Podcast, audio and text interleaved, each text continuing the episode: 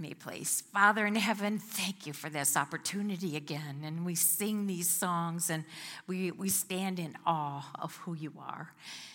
And so tonight we we know we've seen the crowns, we've heard about the crowns, and, and here we can sing, Crown him with many crowns, the Lamb upon his throne. And then to know that, that Jesus is the King of kings and the Lord of lords. Father, may we really get the priorities right, that even all my possessions and all my life, even, that you, God the Father, God the Son, God the Holy Spirit, remain our lives. That we, all of our life revolves around you.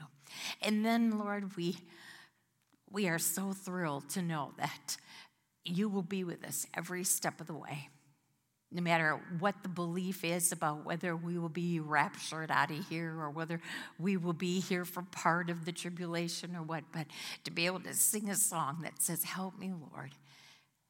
And we know that we can count on that. Whatever you have for your children, we know that your help will always be there.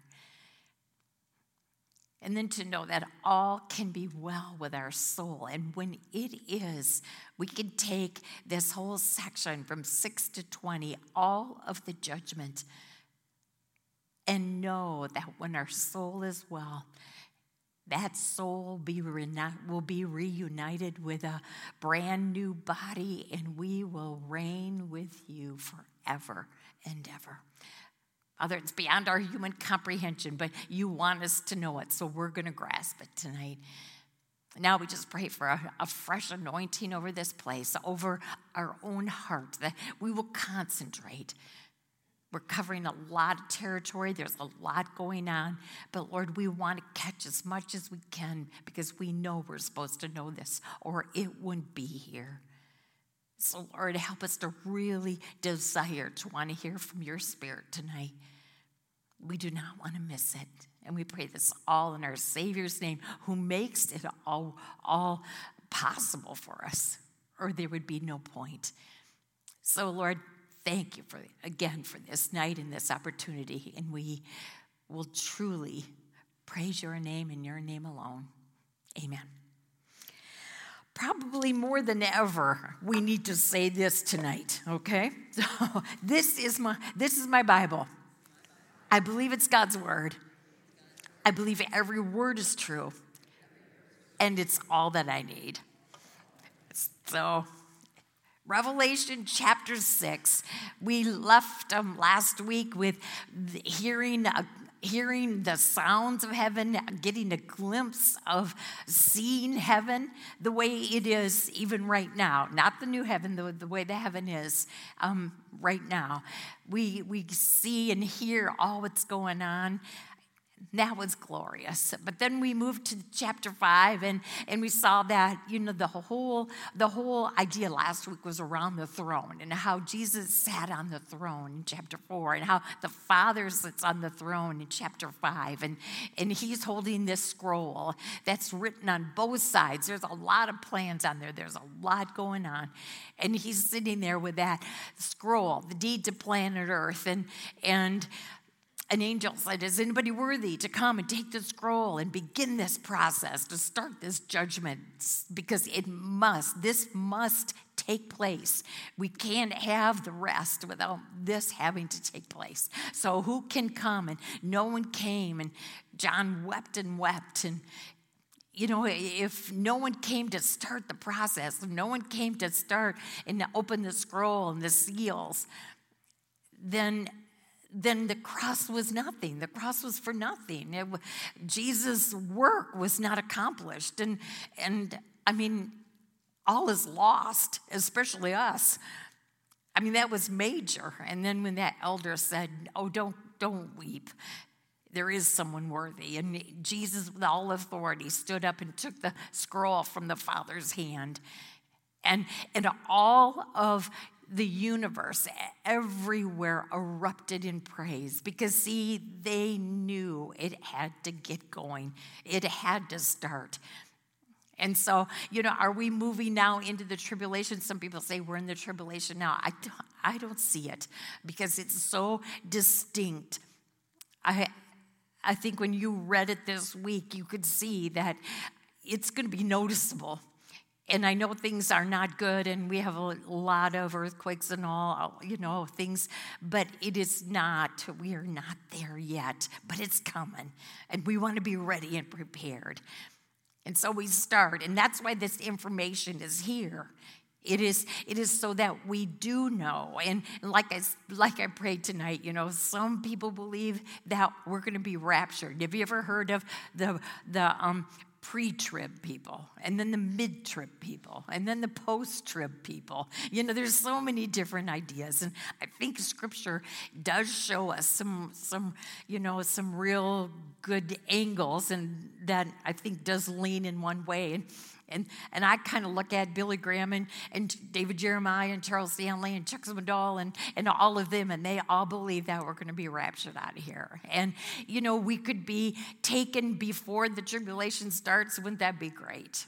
Or we could be pre trib or mid trib, and that is, you know, right after the three and a half years before the bowls of wrath. That's maybe when we could be taken out of here because it isn't appointed God's children to deal with his wrath.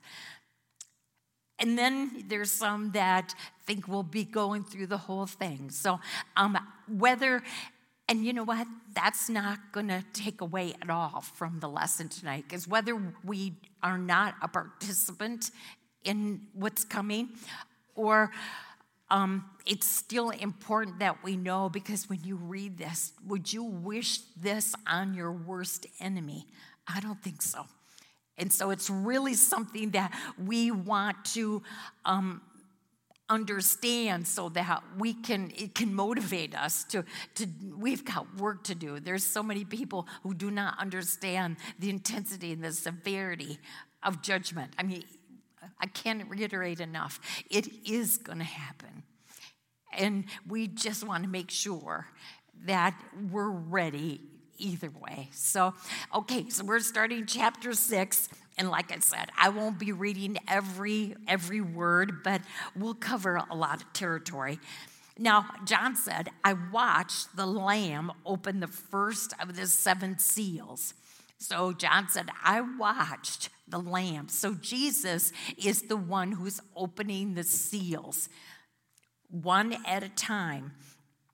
And obviously when you when you saw that, I mean judgment could have been in just a snap of a finger, but because of God's grace and His mercy and His love, He is still going to give opportunity.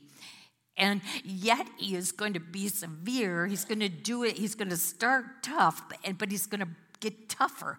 So the seven seals, even though they're the, the lightest ones, it's still major, but it's going to get tougher. But he does that. He doesn't want anybody to miss. So when these seals are open, it's, it's nothing to poo poo because they are very severe.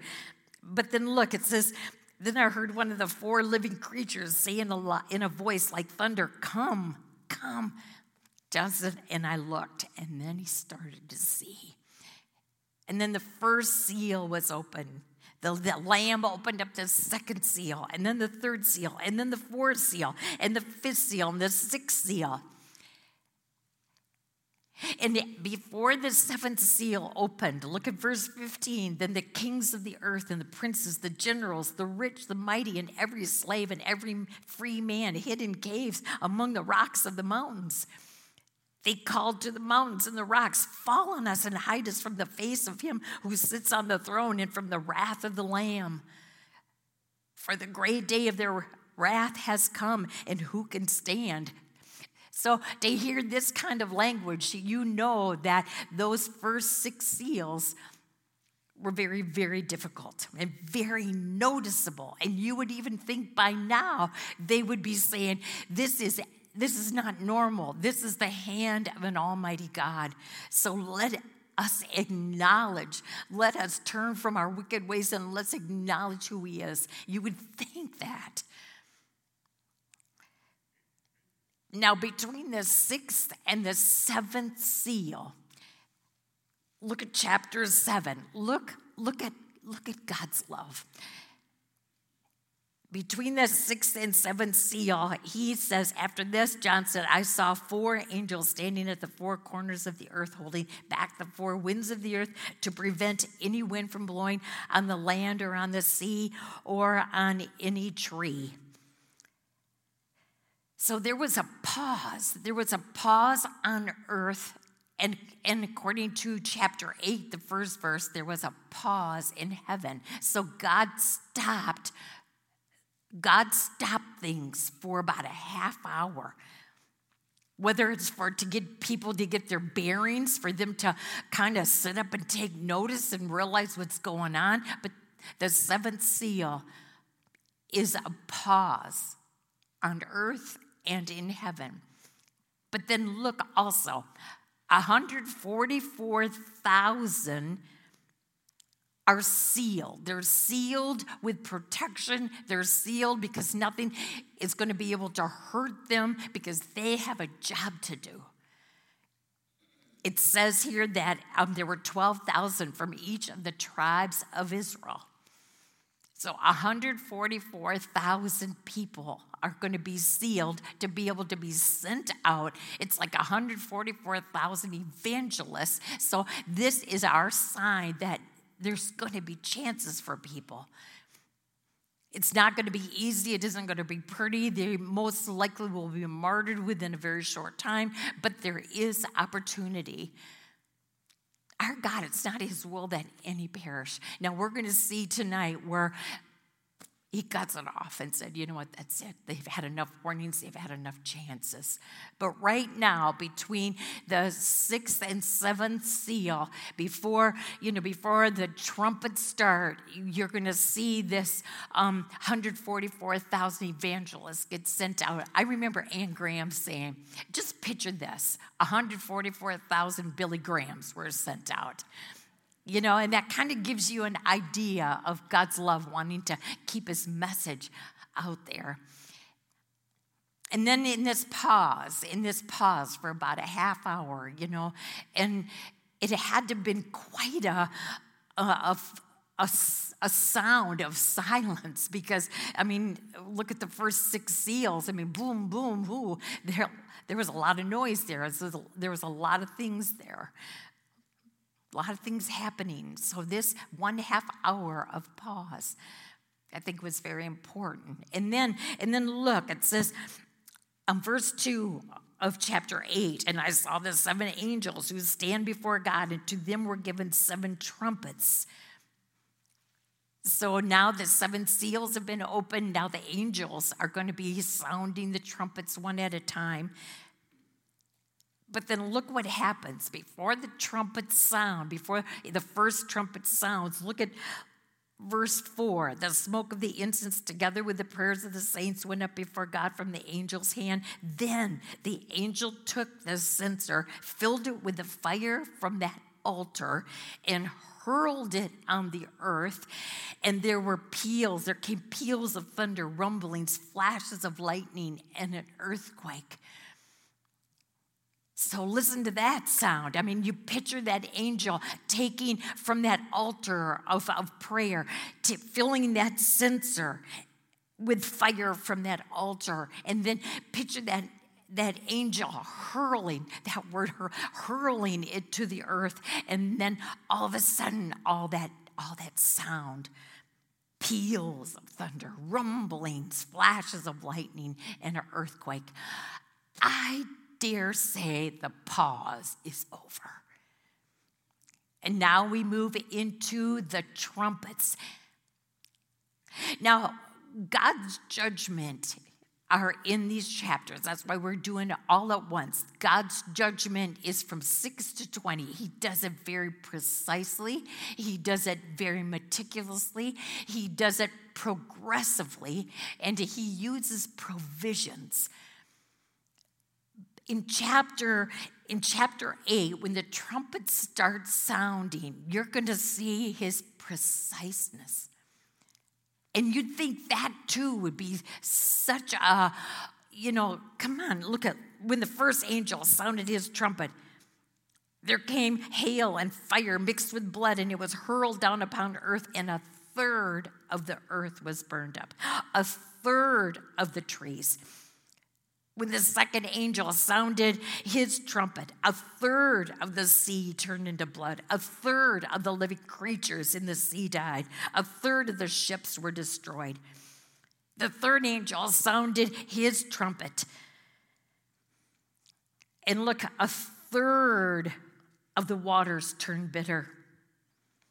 The fourth angel sounded his trumpet. A third of the sun was struck, a third of the moon, a third of the stars, a third of them, a third of them turned dark. And look, a third of the day was without light, and, a, and also a third of the night.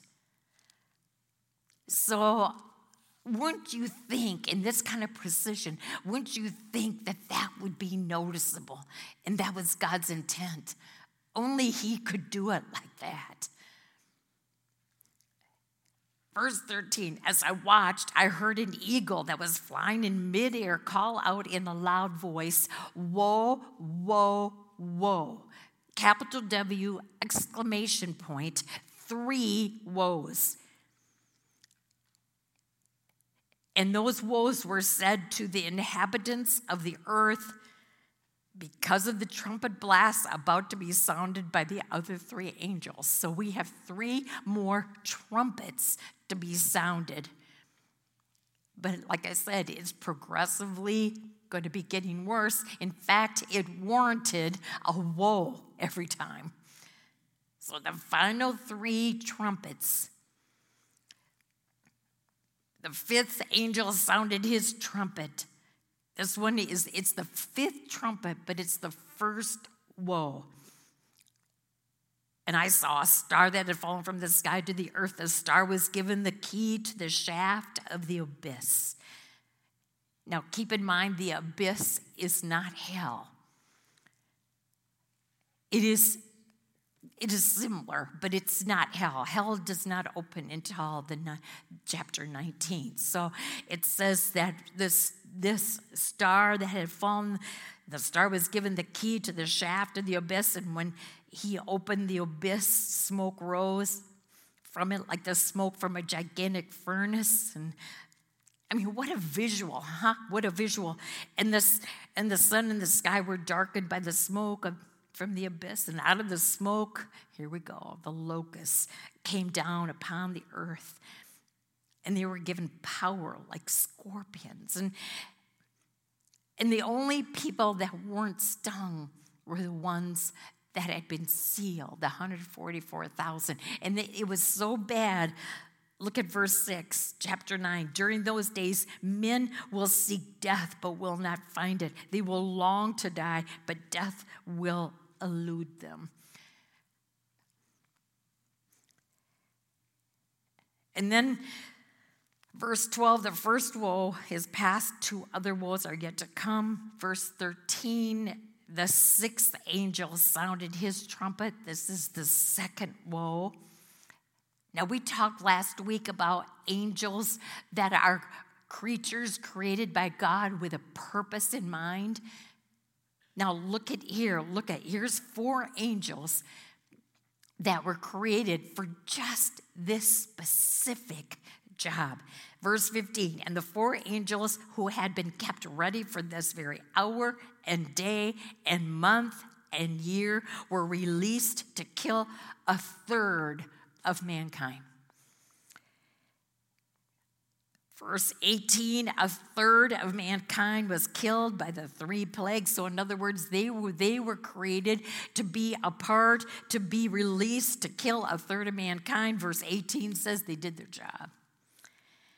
They were killed by the three plagues of fire, smoke, and sulfur that came out of their mouths. Now, look at verse 20. Now I know we're moving through, but but here between the seals, if we're going to take the literal time of seven year tribulation, the seals and the trumpets will take approximately three and a half years. And so a lot has happened. I mean, you've got a third of creation that's gone, you've got a third of mankind that's gone.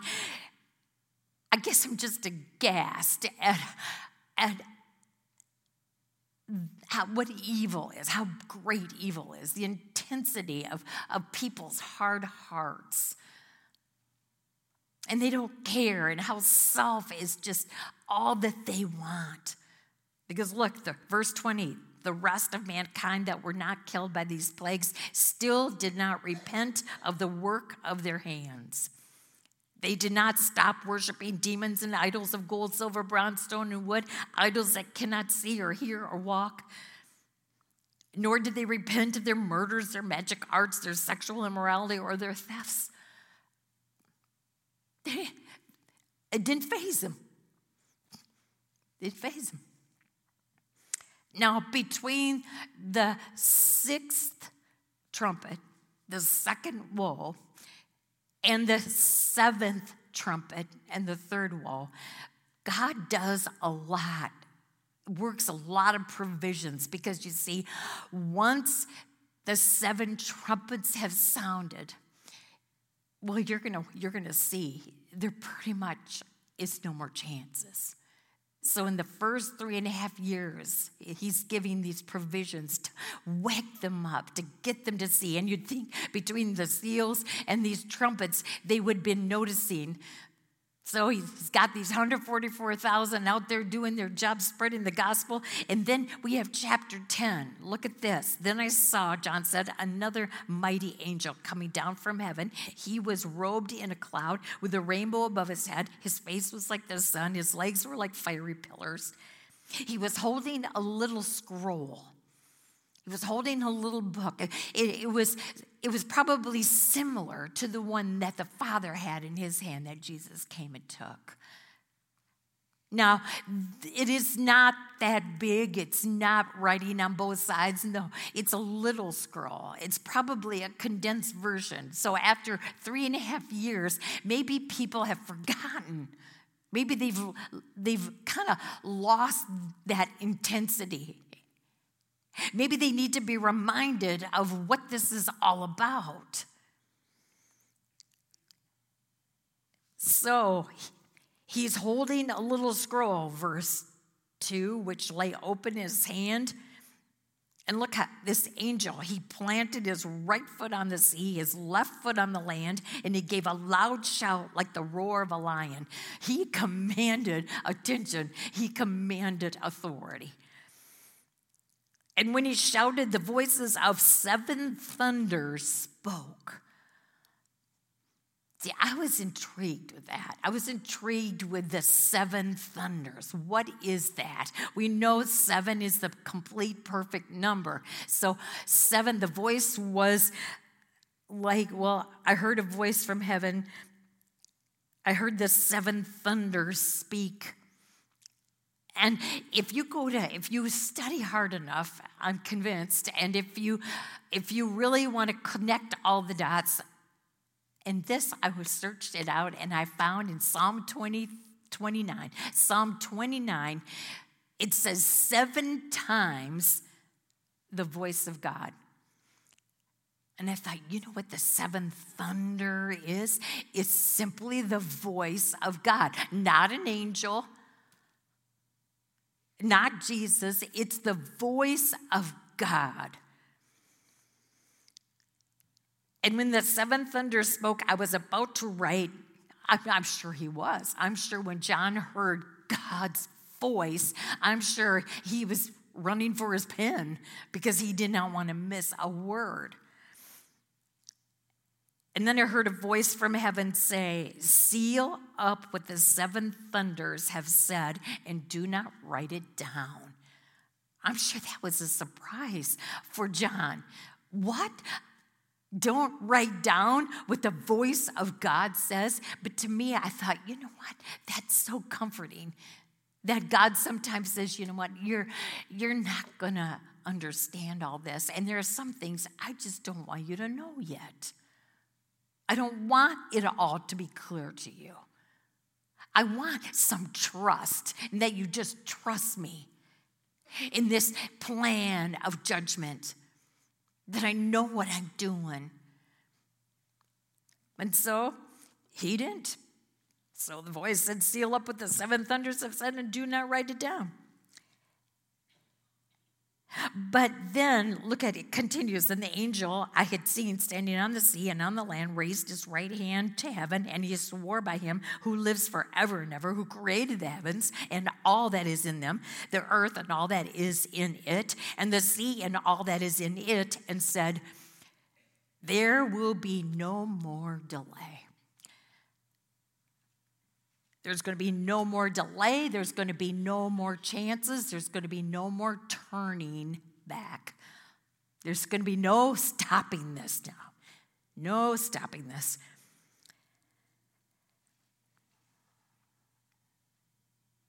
Now, there is something more about that little scroll.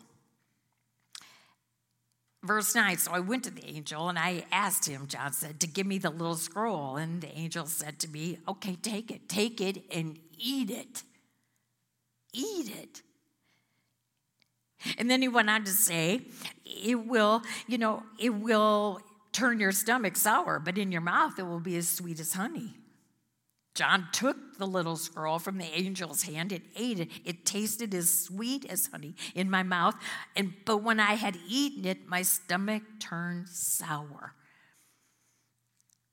So, what is that little scroll? What is the big scroll? It is God's word and plan. And I kind of thought of this book, this, this Bible, God's word. Every word is true. And I started to think, how can God's word taste like honey in my mouth? And yet, when it becomes a part of me, it almost turns my stomach sour. And I thought, oh, of course. We love to read portions of scripture that just, you know, make us feel good. And it, it talks about the greatness of God and his love for us and all that. But then all of a sudden, when it starts connecting, but because God's God loves us, this is what He expects. He expects us to humble ourselves to the point of almost crawling to the cross, knowing that we are such pathetic sinners in need of a Savior. He exposes us for what we really are. All of a sudden, you feel the guilt. You start feeling that I'm being exposed, and all of a sudden, you're just laid out. And you know what? That, that lays like a sour stomach. God's word is both. It is wonderful, and every word is true, and it is glorious, but it does tell us what He expects from us. And yes, there are parts of it that, that do sour our stomach because you know why? We have to see ourselves. And then the last verse of chapter 10 then I was told, John said, you must prophesy again about many peoples, nations, languages, and kings.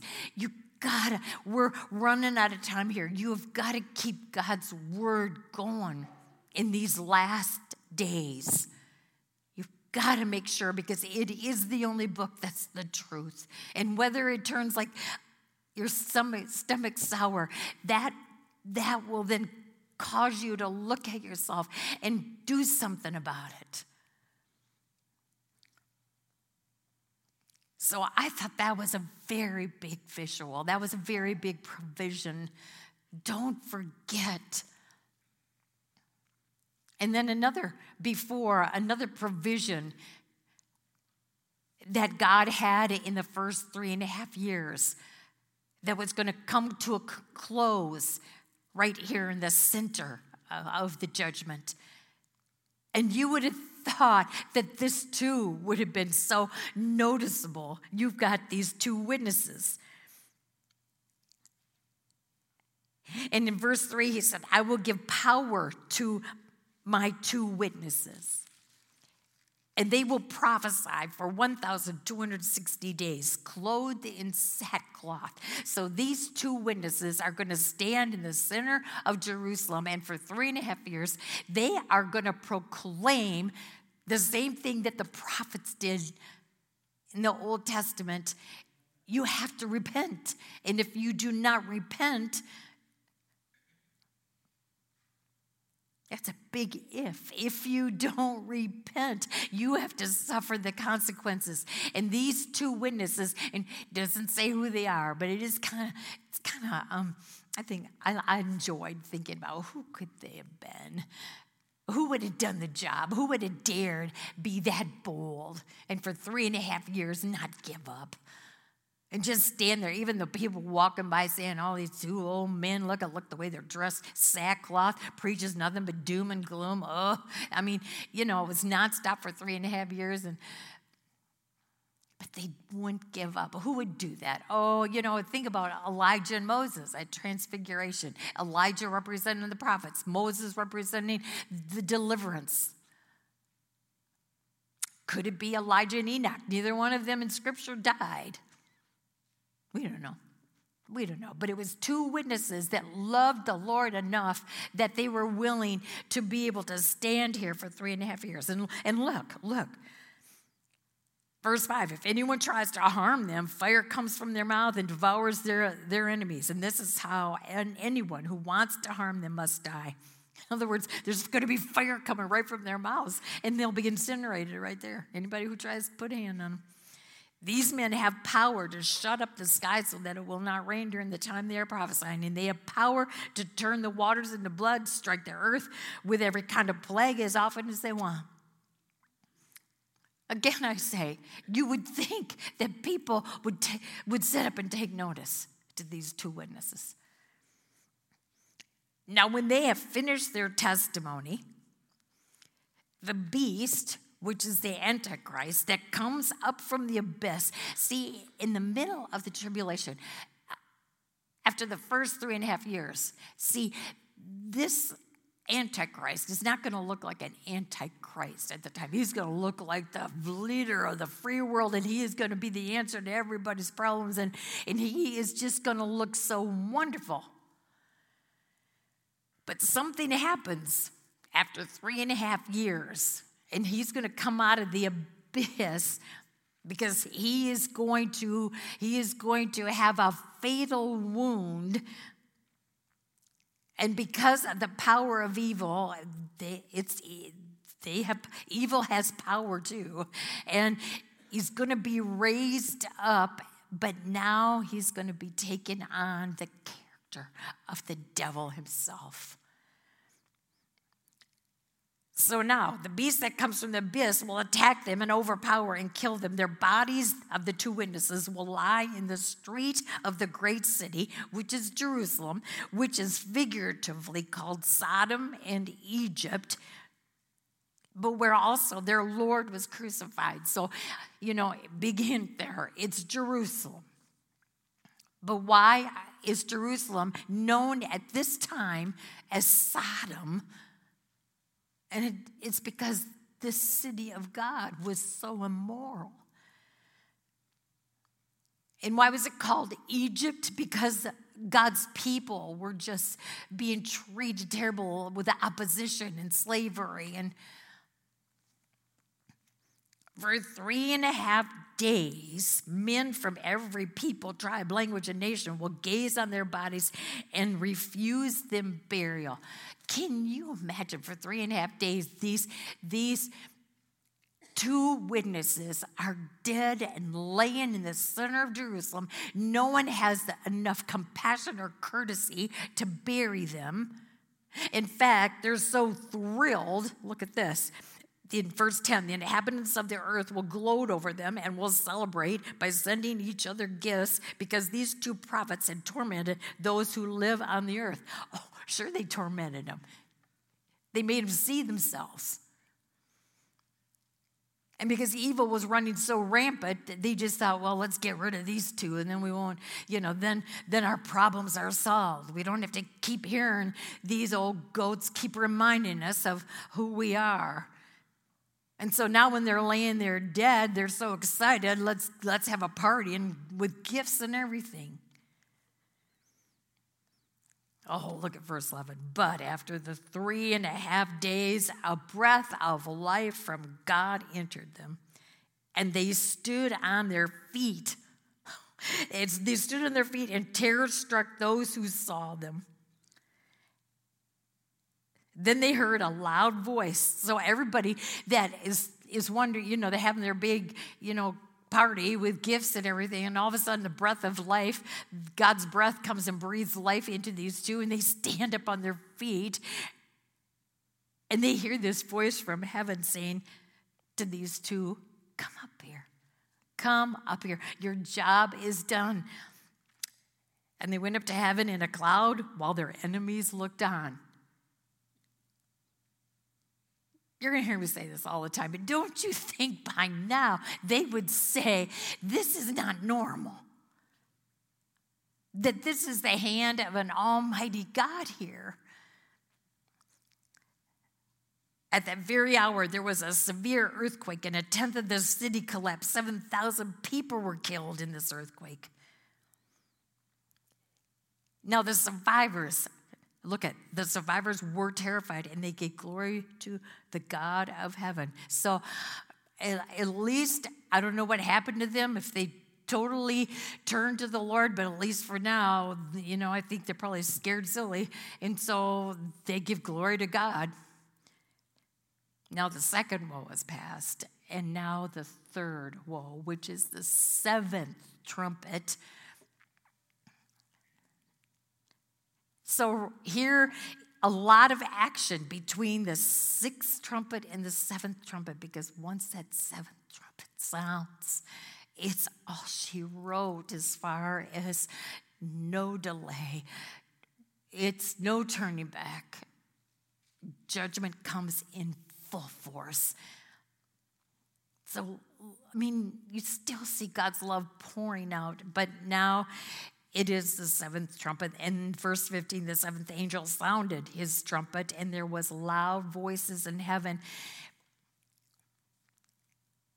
I, don't say this lightly, and I don't mean to be silly, but it's like they want to, they wanted to encourage.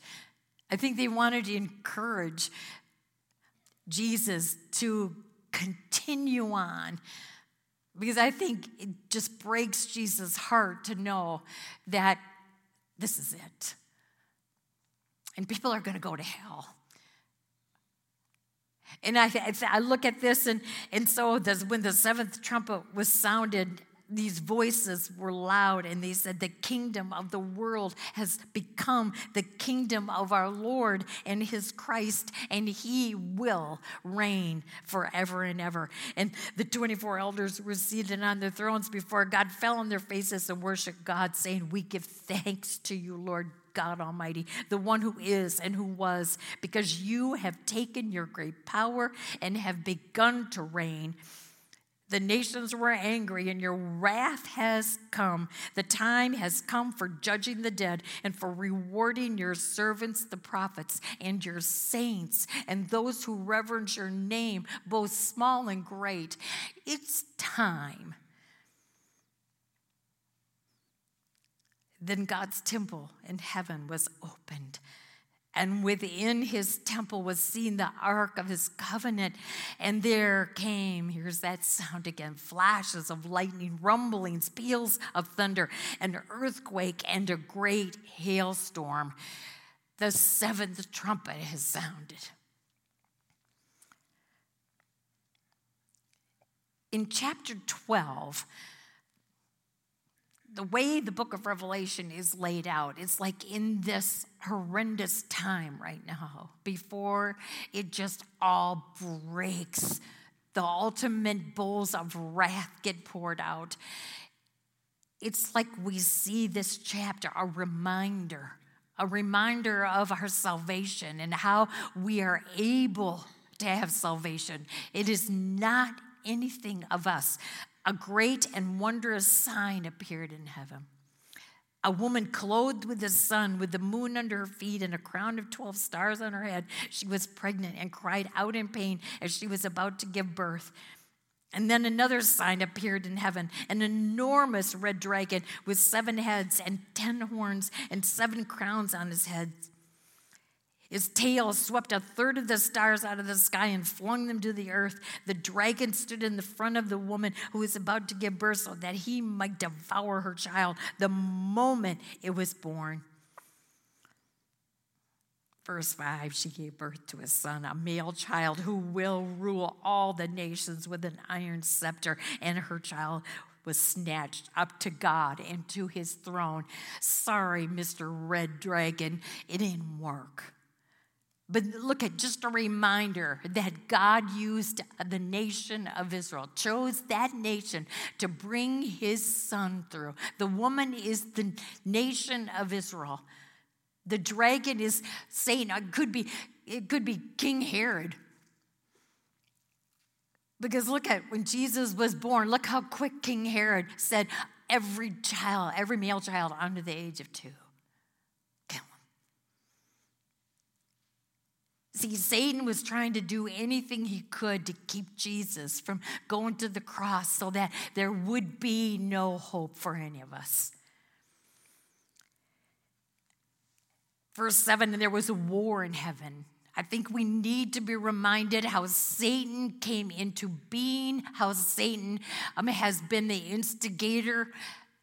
This to me was such a good chapter. There was a war in heaven. Michael and his angels fought against the dragon, and the dragon and his angels fought back, but he was not strong enough, and they lost their place in heaven. The great dragon was hurled down, the ancient serpent called the devil or Satan, who leads the whole world astray.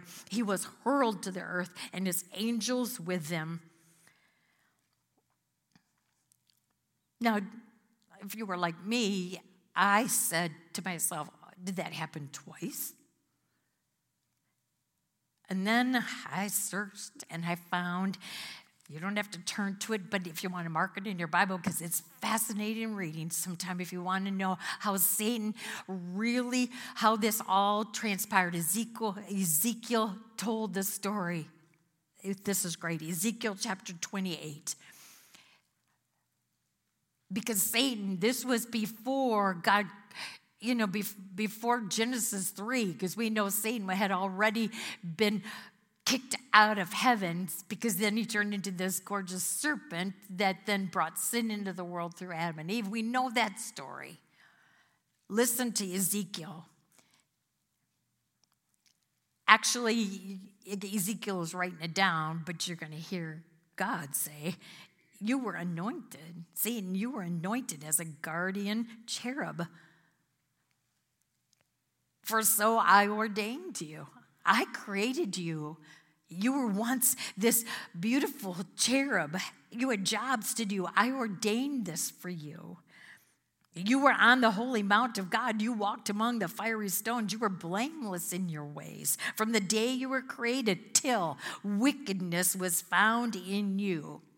Though through your widespread trade you were filled with violence and you sinned. So I drove you in disgrace from the mount of God and I expelled you, O guardian cherub, from among the fiery stones. Your heart became proud on account of your beauty and you corrupted your wisdom. Isn't that what we have learned? Satan, he blew it when he started thinking that he was just as equal to God. And we have a jealous God who does not share who he is. So uh, Satan's mind was corrupted. His with the wisdom that he was making this, oh, I'm God too. No. So I threw you to the earth and I made a spectacle of you before kings. And the 19th verse of that chapter says, All the nations who knew you are appalled at you. You have come to a horrible end, and you will be no more. That's Ezekiel. So then what happened? Back to Revelation 12. And I think this is a hard concept, and I wouldn't make it up, uh, but I feel scripture proves this that and one of the main reasons why we're going to need a new heaven is because even though Satan was, was kicked out of heaven, so to speak, he still had access. And we know that because in Job chapter 1, it said the Lord in his place with his angels praising. So we know, and we've seen in Revelation 4, we've gotten a glimpse of what goes on in heaven.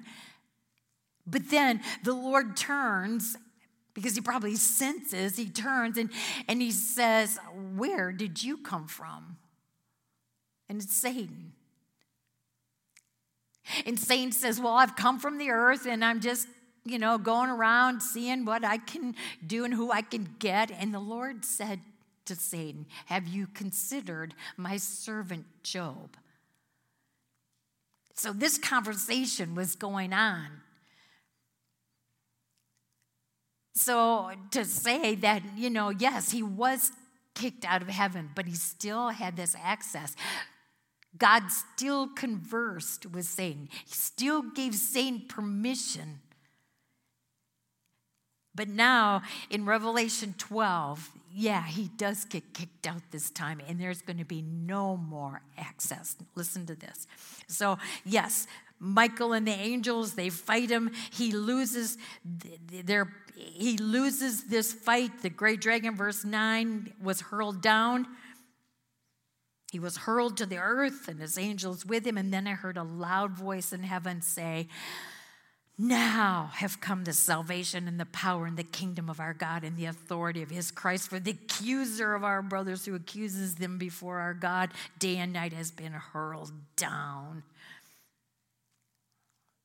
And then look at verse 12. Therefore rejoice, you heavens, and you who dwell in them. But woe to the earth and the sea, because the devil has gone down to you. He is filled with fury because he knows that his time is short. That's what it says. See, there's no more time for Satan to go back up. He is down. And see, this is when his fury comes alive. This is in the middle of the three, this is in the middle of the seven year tribulation. This is when he enters the Antichrist. He knows his time is short and he is going to pull out all the stops. Chapter 13 kind of tells us, you know, it kind of describes that John said, I saw beasts coming out of the sea. And this, this is the Antichrist. And, and he has seven heads with ten crowns on his horns and on his head a blasphemous name. Anti, anti-Christ. I would say it doesn't get much more blasphemous than that. And then it said the dragon gave this gave the beast his power and his throne and great authority. See? the dragon, Satan, gave the Antichrist his power, his authority. One of the heads of the beast seemed to have had a fatal wound, but the fatal wound had been healed. The whole world was astonished and followed the beast. Men worshiped the dragon because he had been given authority, because he had given authority to the beast. And they also worshiped the beast and asked, Who is like the beast? Who can make war against him? The beast was given a mouth to utter proud words, blasphemies, and to exercise his authority for 42 months, three and a half years. Verse 11 Then I saw another beast coming out of the earth he exercised, verse 12, he exercised all the authority of the first beast on his behalf and made the earth and its inhabitants worship the first beast whose fatal wound had been healed. He performed great and miraculous signs, even causing fire to come down from heaven to earth in full view of men. This is the false prophet but look what the power he has. Because of the signs, verse 14, he has he was given power to do on behalf of the first beast. He deceived the inhabitants of the earth. He ordered them to set up an image in honor of the beast who was wounded by the sword and yet lived. He was given power to give breath to the image of the first beast so that it could speak and cause all who refused to worship the image to be killed. He forced everyone, small and great, rich and poor, free and slave, to receive a mark on his right hand or on his forehead so that no one could buy or sell unless he had the mark, which is the, which is the name of the beast or the number of his name. You calculate that number, and that number is 666. It's bleak, it's bad.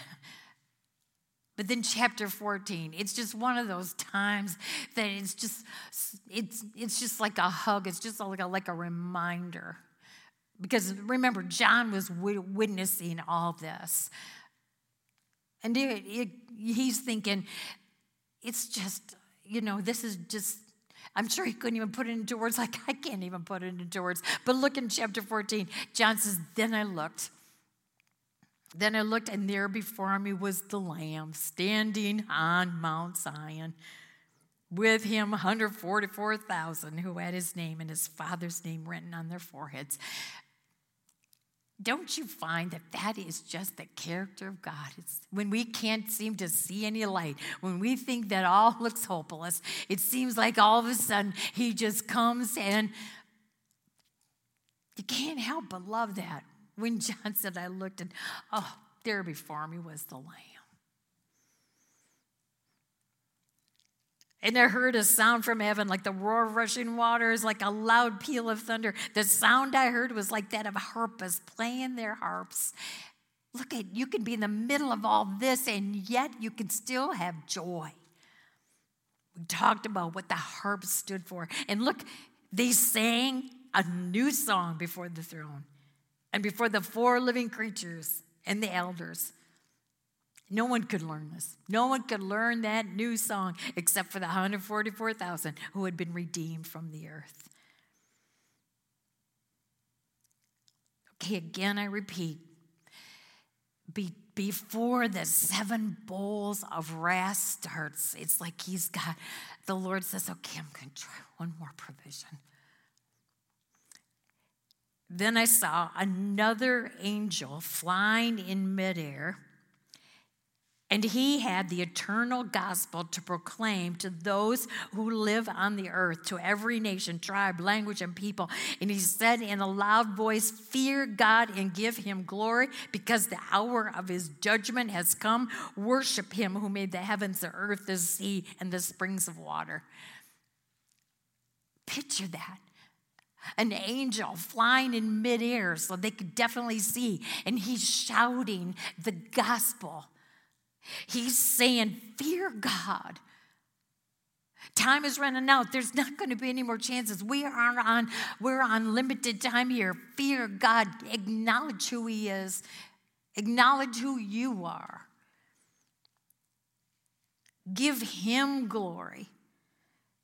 Because judgment is coming the one who made the heavens, the earth, the sea, the spring waters. I mean, don't you think that they would, have thought, that's good advice. It's time for me to make a change. It's time for me to look at this and see God's hand. Okay, second angel. Second angel followed and said, Fallen, fallen is Babylon the Great, which made all the nations drink the maddening wine of her adulteries. We're going to talk about what the Babylon really stands for, but actually, if you just want to, this second angel is saying, you got to take a look at sin and see what sin has done. Take a look at evil and rebellion and see what it's done and where it's gotten you. Wake up call. The third angel, the third angel followed them and said in a loud voice, If anyone worships the beast in his image and receives his mark on the forehead or on the hand, he too will drink of the wine of God's fury, which has been poured full strength into the cup of his wrath, which is coming and then there's going to be no more chances. So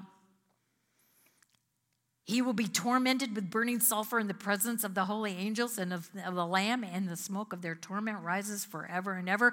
There is no there is no rest day or night for those who worship the beast and his image, or for anyone who receives the mark of his name. You talk about a warning of consequences. The first angel said, Here's the gospel for you. It's right here for you. Worship Him, acknowledge Him. Second angel said, Take a look at your sin. Look where it's gotten you. The third angel comes and says, You want to know? You don't want to listen? Okay, the consequences.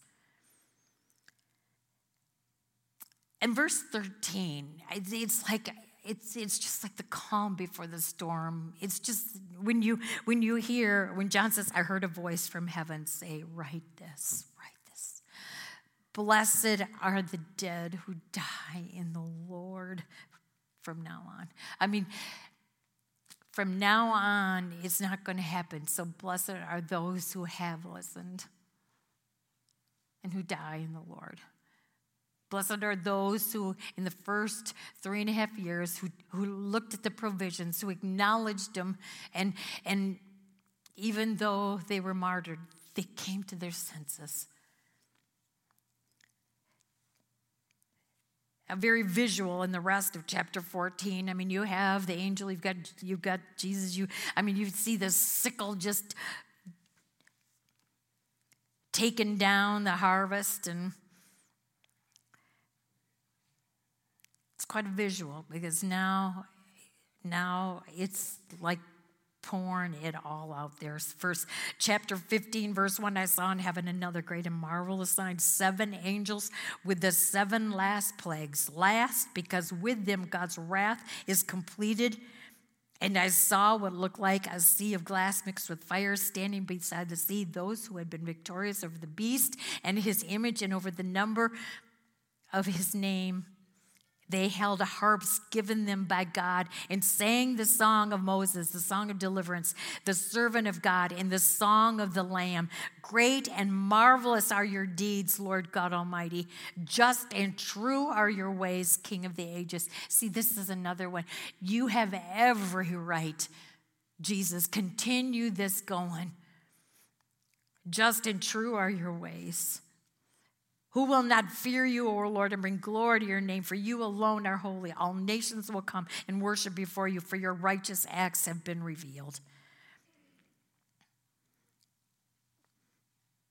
Then, verse 7 Then one of the four living creatures gave this to the seven angels seven golden bowls filled with the wrath of God who lives forever and ever. And the temple was filled with smoke from the glory of God and from his power. And no one could enter the temple until the seven plagues of the seven angels were completed. He poured it out one after another. There was no provisions in the middle. There was no stopping after four and say, oh, whoa, whoa, whoa. It's getting, there was none of that.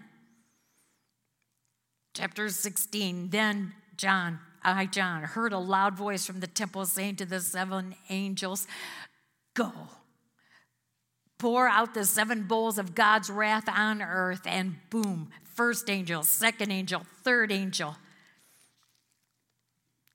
In verse 7, again, what was, what was being heard is, Yes, Lord God Almighty, true and just are your judgments. Fourth angel, poured out his bowl. And I just want to read verse 9 when all this is going one after the other and and the earth is just like blowing up. And look at verse 9 they were seared by the intense heat and they cursed the name of God who had control over these plagues but they refused to repent and glorify him I mean, isn't this something? It seemed like after the seven seals were opened, after the seven trumpets, it's just like we're made, we're made to see that evil and rebellion and wickedness. People have a choice, and if they do not choose the Savior, look at Fifth angel poured his bowl out. Sixth angel poured his bowl out. Verse 17 the seventh angel poured out his bowl into the air, and out of the temple came a loud voice from the throne saying, It is done. Doesn't that sound familiar? When Jesus fulfilled and accomplished his purpose, I think those are three of the greatest words when, when we hear after all his suffering, he said, It is finished. I did my job. It's complete. And here at the end of judgment, after the seventh bowl of wrath is poured out, the voice from the throne says, It is done. And then there came flashes of lightning, rumblings, peals of thunder, and a severe earthquake. And no earthquake like it had ever occurred since man has been on earth. So tremendous was the quake. The great city split in three parts. The cities of the nations collapsed. God remembered Babylon the Great and gave her a cup filled with the wine of the fear of his wrath. Every island fled away, and the mountains could not be found from the, from the sky. Huge hailstones of about a 100 pounds each fell upon men. Look at this. And they cursed God on account of the plague of hail because the plague was so terrible. Chapters 17 and 18, I think this helps us to see what Babylon represents. Now, fortunately, when we started our study this fall, we were in the book of Daniel, and we saw when the kingdom of Judah was taken into captivity, they were taken by the world power at that time was Babylon.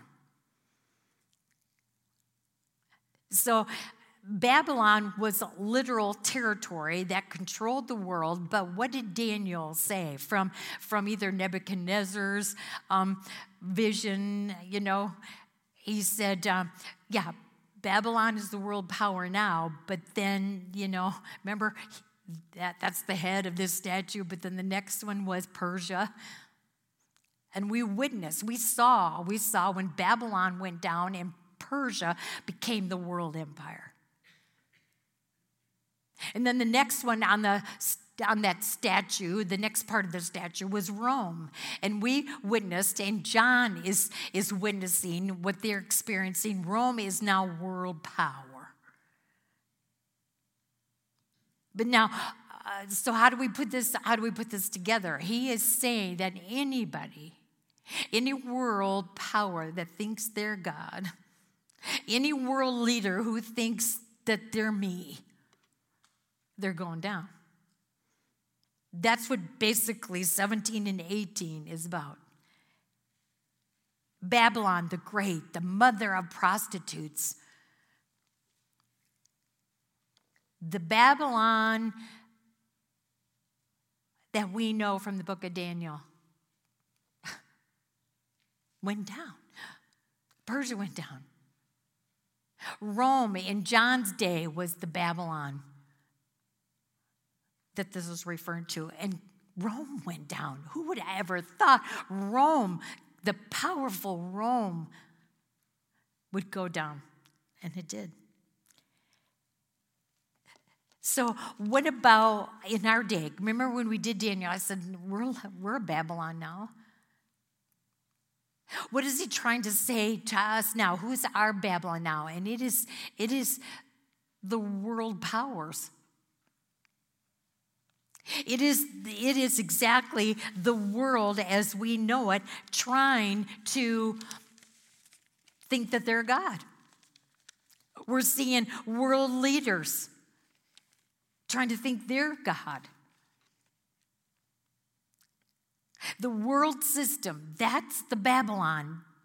But I can't say it enough. What do we see here? It's going down. And then there's going to be one more world power, and that is the Antichrist. When he sits and makes an abomination of desolation, he sits in the temple and, and demands everybody to worship him as God. And that's why I just can't wait to turn the page and get to chapter 19. So Babylon, whether it's the literal, whether it's whether it's in John's day, it's Rome, whether it's in our day, the world, the world coming, trying to come together as a world power, the world system, thinking that it's technology, that's what's reigning. It's people who think they're God. It's the Antichrist. They're going down. 17 and 18 to me is such a comfort. 18 is a long chapter, but to me, it just keeps saying, You think you're so great. But fallen, fallen is Babylon the Great. And then we turn the page. At least for me, the way my Bible is laid out, I'm so glad because it's just like you can leave 6 to 18 behind, and then you turn the page to chapter 19. And after this, I heard what sounded like the roar of a great multitude in heaven shouting, Hallelujah. Now, again, I'm just going to throw this out to you, and if you don't want to, you know, if you don't want to take this take, but, you know, before when we saw in Revelation 4, we saw the angels, uh, thousands, and the 10,000 upon 10,000 angels. Here we have, it's called the multitudes. And you know that passage in First Thessalonians chapter 4 where Paul you know, his people in Thessalonica, they, they were running scared. They wanted to know that, this whole thing about the end times was making them so nervous. And, and so Paul just said, I don't want you ignorant. And you know, when we're ignorant, that's when we fear. Biblical ignorance will cause fear. When you know what the Bible says, when you know what God is saying, when, when the Holy Spirit is revealing truth to you, you find your fear dissipates. So when Paul goes on to say, I just want you to know, I want you to take comfort with these words that the trumpet's going to sound and the dead in Christ are going to rise first. And then, if there's anybody here that are alive and remain that are believers, they'll be caught up together with him in the clouds. This isn't the, the rapture, isn't the second coming. It's just the first step of it, taking the church out of this mess so that when the second coming happens, which is Revelation 19, that is the second coming when he comes back and plants his feet on this earth. But you see, I don't want to miss chapter 19. I don't, I don't want to miss being there. I want to be a part of this multitude. I, I want my voice to be part of the roar, shouting, Hallelujah! Salvation and glory and power belong to our God, for true and just are his judgments. He has condemned the great prostitute who corrupted the earth by her adulteries. He has avenged on her the blood of his servants. And again they shouted, Hallelujah! And the smoke from her comes up forever and ever. And the 24 elders and the four living creatures fell down and worshiped worship God who was seated on the throne. And they cried, Amen, hallelujah. And then a voice came from the throne saying, Praise our God, all you his servants, you who fear him, both small and great. Then I heard what sounded like a great multitude, like the roar of rushing waters, like loud peals of thunder shouting, Hallelujah, for our Lord God Almighty reigns. Let us rejoice and be glad and give him glory, for the wedding of the Lamb has come, and his bride has made herself ready. The wedding of the Lamb. Haven't you been taught that? I've been taught that. Do you want to miss this wedding? I don't want to miss this wedding. That's why I, I want to be a part of this. Fine linen, bright and clean, was given to her to wear. Fine linen stands for the righteous acts of the saints. And if you're wearing the right clothes, which is the white robe of righteousness because of you've been washed in the blood of the Lamb, you have every right to go to that wedding. Then the angel said to me, Write this down. Blessed are those who are invited to the wedding supper of the Lamb. And he added, Better write this down, John, because it just sounds so good to be true. I want to make sure that people just don't pass it off as, oh, too good to be true, so probably isn't. He said, Write it down, John. These are the true words of God. It had been such a sight and a sound. This message from this angel. Look at this where John made one mistake. Look at he said, At this I fell at the angel's feet to worship him. But very quickly, the angel said to me, Do not do it. I'm a fellow servant with you and with your brothers who hold to the testimony of Jesus. Worship God. Can almost hear the angel say, You get up. For the testimony of Jesus is the spirit of prophecy. And then, and then as John got himself, you know, back into his right place, Look at, I saw, John said, I saw heaven standing open, and there before me was a white horse whose rider is called faithful and true. With justice, he judges and makes war. His eyes are like blazing fire, and on his head are many crowns. He has a name written on him that no one knows but he himself.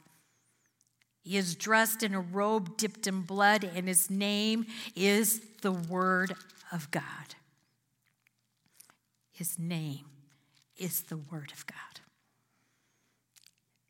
But I think too, when we think of the second coming of Christ, you know, if you think it's, it's, I mean, we, we love the, the thought of trumpets sounding and that kind of thing, but, but here, uh, the second coming of Christ, he's coming on a white horse. And remember the blazing eyes, and he's got a robe that's already splattered in blood.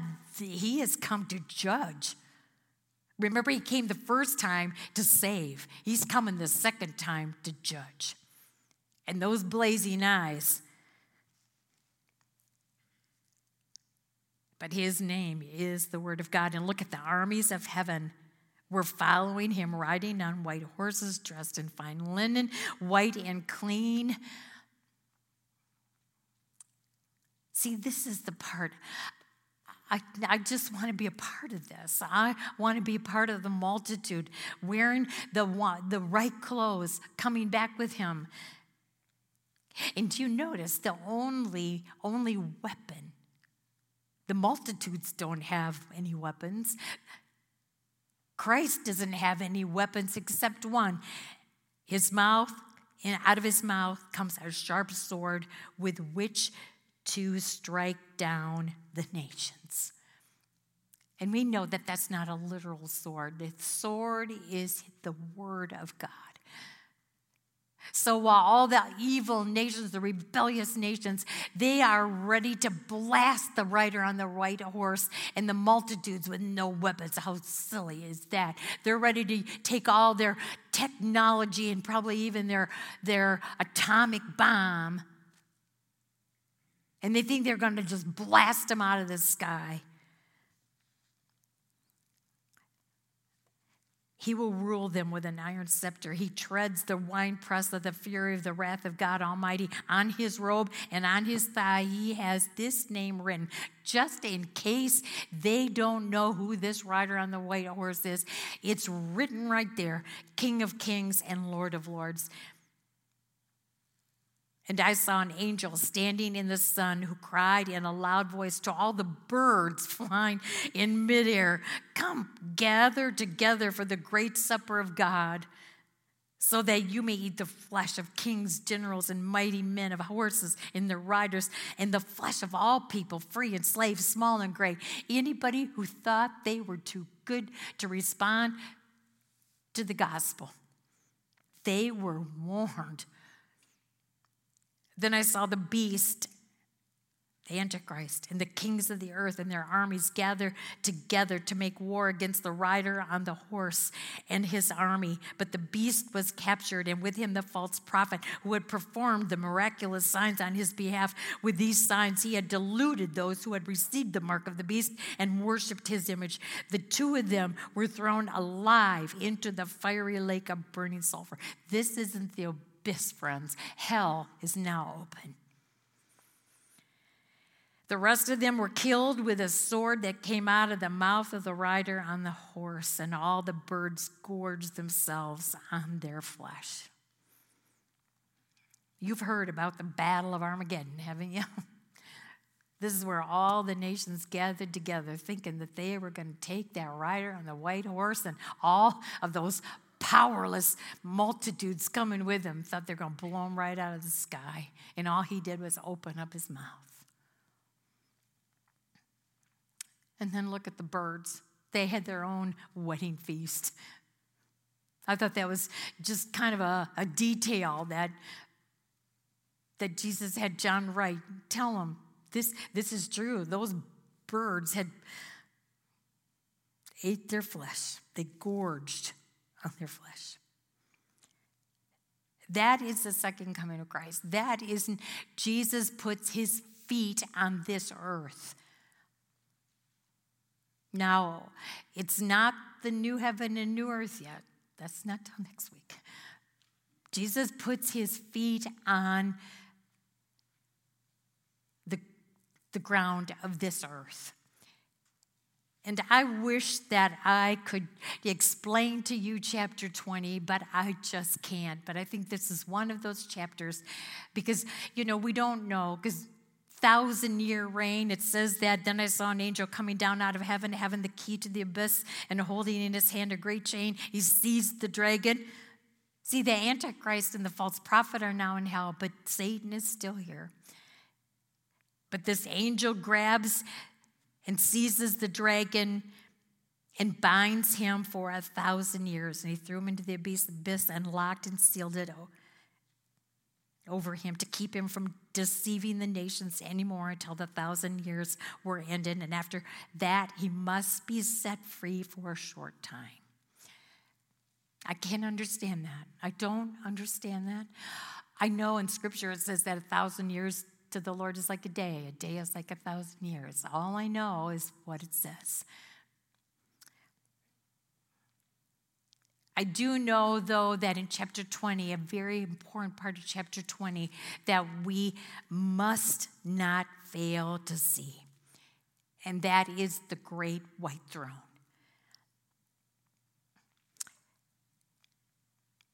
Verse 11 Then I saw a great white throne and him who was seated on it Earth and sky fled from his presence, and there was no place for them. And I saw the dead, great and small, standing before the throne, and books were opened. Another book was opened, which is the book of life. The dead were judged according to what they had done, as recorded in the books.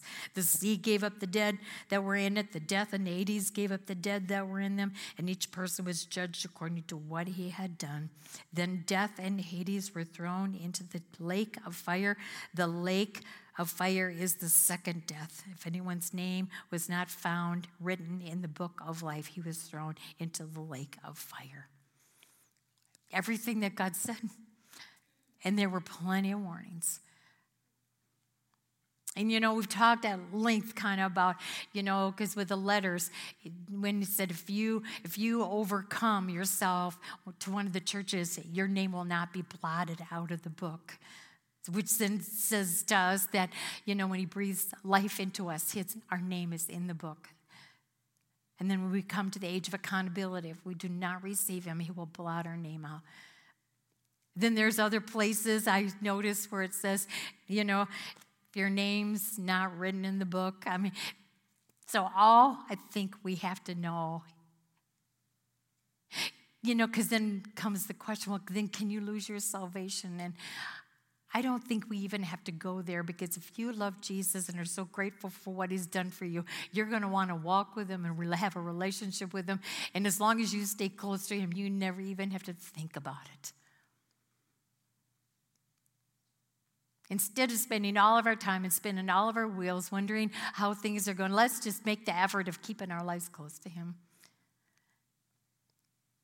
Because along with people who refuse to believe, along with them, I have to go back to verse 10 because I think this is one of the greatest verses of scripture from Genesis 3 until Revelation 20, verse 10. This is the greatest.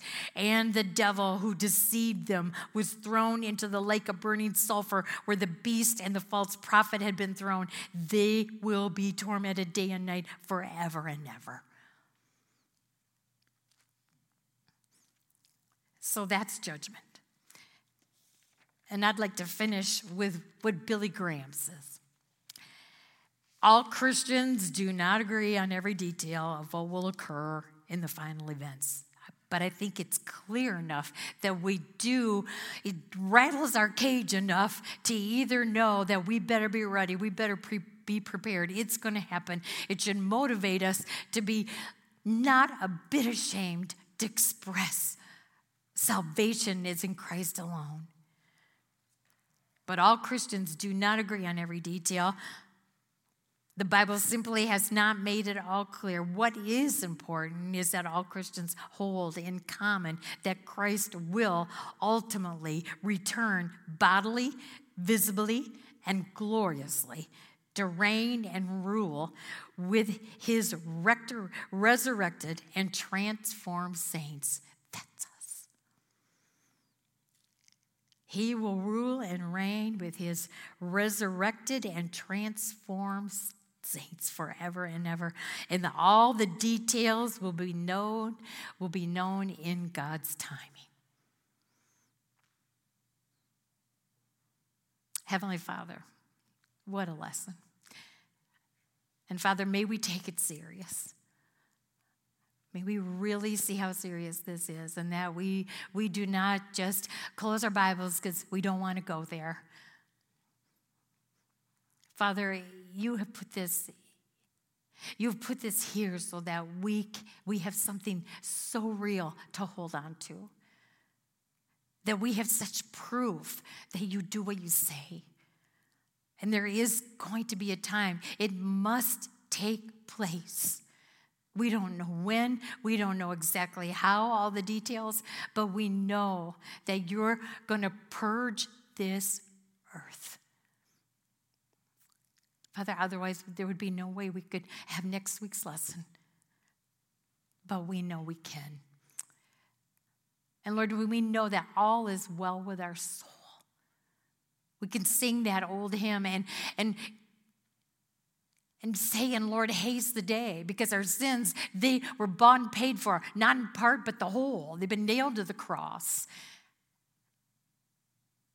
And because of that truth, we can say next, haste the day, bring it on. When our faith, because now we're just accepting this by faith, our faith will be sight. The clouds will be rolled back, and the trump will sound. Father, as we end this lesson tonight, May we be excited. Father, I know that that's what you intended for your children. And we give you all praise and we worship you. And we, like the four living creatures and the 24 elders, we, we bow before you. And only you are worthy because we have done nothing worthy to get all this. And we pray this in her Savior's name. Amen.